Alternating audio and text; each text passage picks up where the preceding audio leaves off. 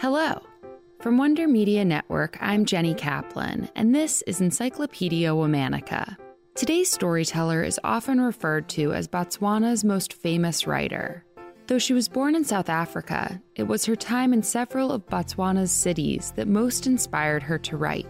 She infused her work with her personal experiences with mental health and became known for her spiritual, questioning prose. Today we're talking about Bessie Head. Bessie was born on July 6, 1938, in Fort Napier Mental Institution in Peter Pietermaritzburg, South Africa. Her mother, also named Bessie but nicknamed Toby, suffered from mental illness. She was part of the wealthy white South African Birch family, but Toby's family did little to help Bessie, likely because Bessie's father was a black man and South Africa was teetering towards official apartheid. Though Toby's family likely knew Bessie's father's identity, his name was never revealed. Toby died in 1943 when Bessie was just five years old. Once her mother passed, Bessie's maternal family cut ties with Bessie completely. As a result, Bessie spent the first few years of her life moving from home to home.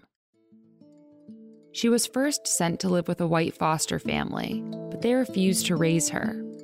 Bessie then went to live with Nellie and George Heathcote, a black couple. When she turned 12, she was declared a ward of the state and was sent to St. Monica's Home, an Anglican mission school for girls of color in South Africa. At St. Monica's, Bessie developed a love for books and reading, but her experience at the school was not all good. When she was 14, the school authorities refused to let her go home to the Heathcotes at Christmas, citing the fact that they weren't her birth family. The following year, Bessie ran away from school. She was convinced to return, and when she did, she began to train for a teaching certification. After graduating, she worked as a primary school teacher. But by 1958, she realized she wanted to pursue a different path writing. So she moved to Cape Town. There, she became the only female writer for the local newspaper, the Golden City Post, in Cape Town, Bessie faced an abundance of racism and colorism from neighbors. The following year, Bessie moved to Johannesburg, where she found more of a community. She continued to write and connected with well known African journalists. She also took an interest in South African politics and Pan African movements. Bessie's time in Johannesburg came to an end after a series of traumatic events, including a political arrest and a suicide attempt. After recovering, Bessie returned to Cape Town in 1960 and began her own Pan Africanist newsletter called The Citizen. In 1961, Bessie met and married Harold Head, a fellow journalist and member of the Liberal Party. The couple married, and in 1962, Bessie gave birth to their son, Howard. But soon thereafter, Bessie and Harold's marriage faltered. They both wrote articles for a living and made little money. Harold's work forced him to move around a lot. In her spare time, Bessie wrote a novella called The Cardinals, but she didn't think it was good enough to publish. She believed she would find better inspiration in a country free of apartheid. She set her sights on a teaching position in a village called Serowe in Botswana. When she got the job, she got herself and her son one way exit visas.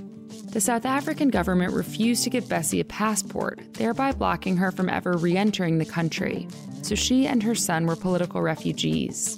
Serowe lived up to Bessie's expectations, at least at first. It was a large African town and a meeting place for political refugees and local political groups. Though she lived very modestly, Bessie found time to take her writing more seriously there.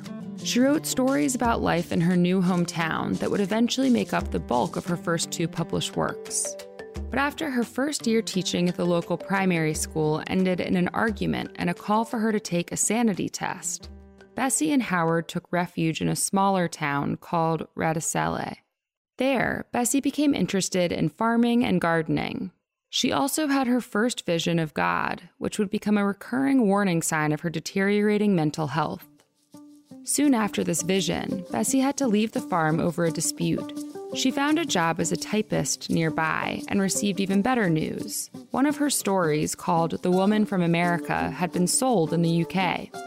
Bessie was fired from her new job, so she moved herself and Howard to Francistown, a center for South African political refugees.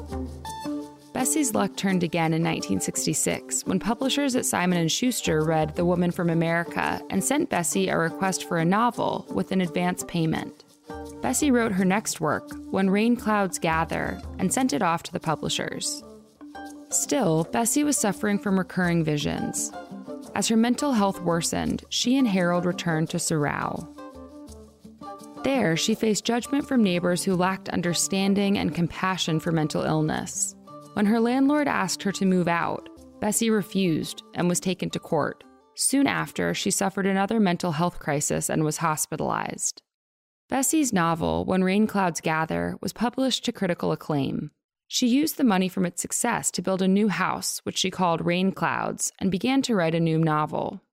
In the 1970s, Bessie supported a fellow writers community project to help alleviate poverty in Serowe. It was called the Boiteko Project, and Bessie tapped into her earlier interests in agriculture to help lead gardening classes.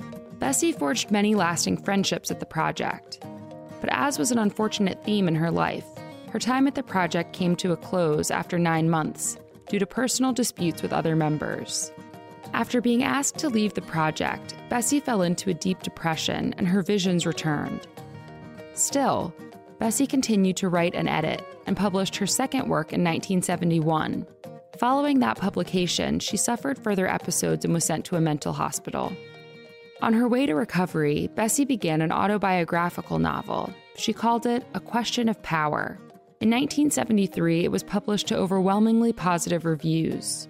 She also wrote two other books, but both were delayed due to clashes with publishers. In 1976, Bessie was invited to the first ever writers' workshop organized by the new University of Botswana in Gaborone. There, she presented her first academic paper. By the late 1970s, Bessie, still a refugee, was Botswana's most famous novelist.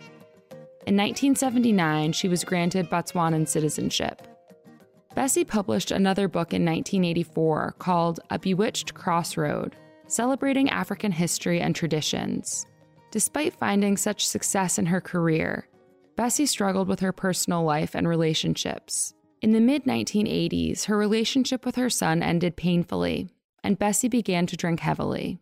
Her health worsened rapidly, and she died on April 17, 1986, at the age of 48. Bessie continued to write until her death, her final piece, a personal article in March of 1985, was titled, Why Do I Write?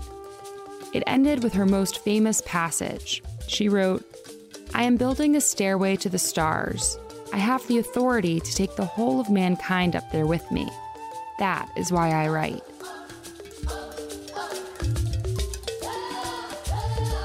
All month, we're talking about storytellers. For more on why we're doing what we're doing, check out our newsletter, Womannica Weekly. Follow us on Facebook and Instagram at Encyclopedia Womannica. Special thanks to Liz Kaplan, my favorite sister and co creator. Talk to you tomorrow.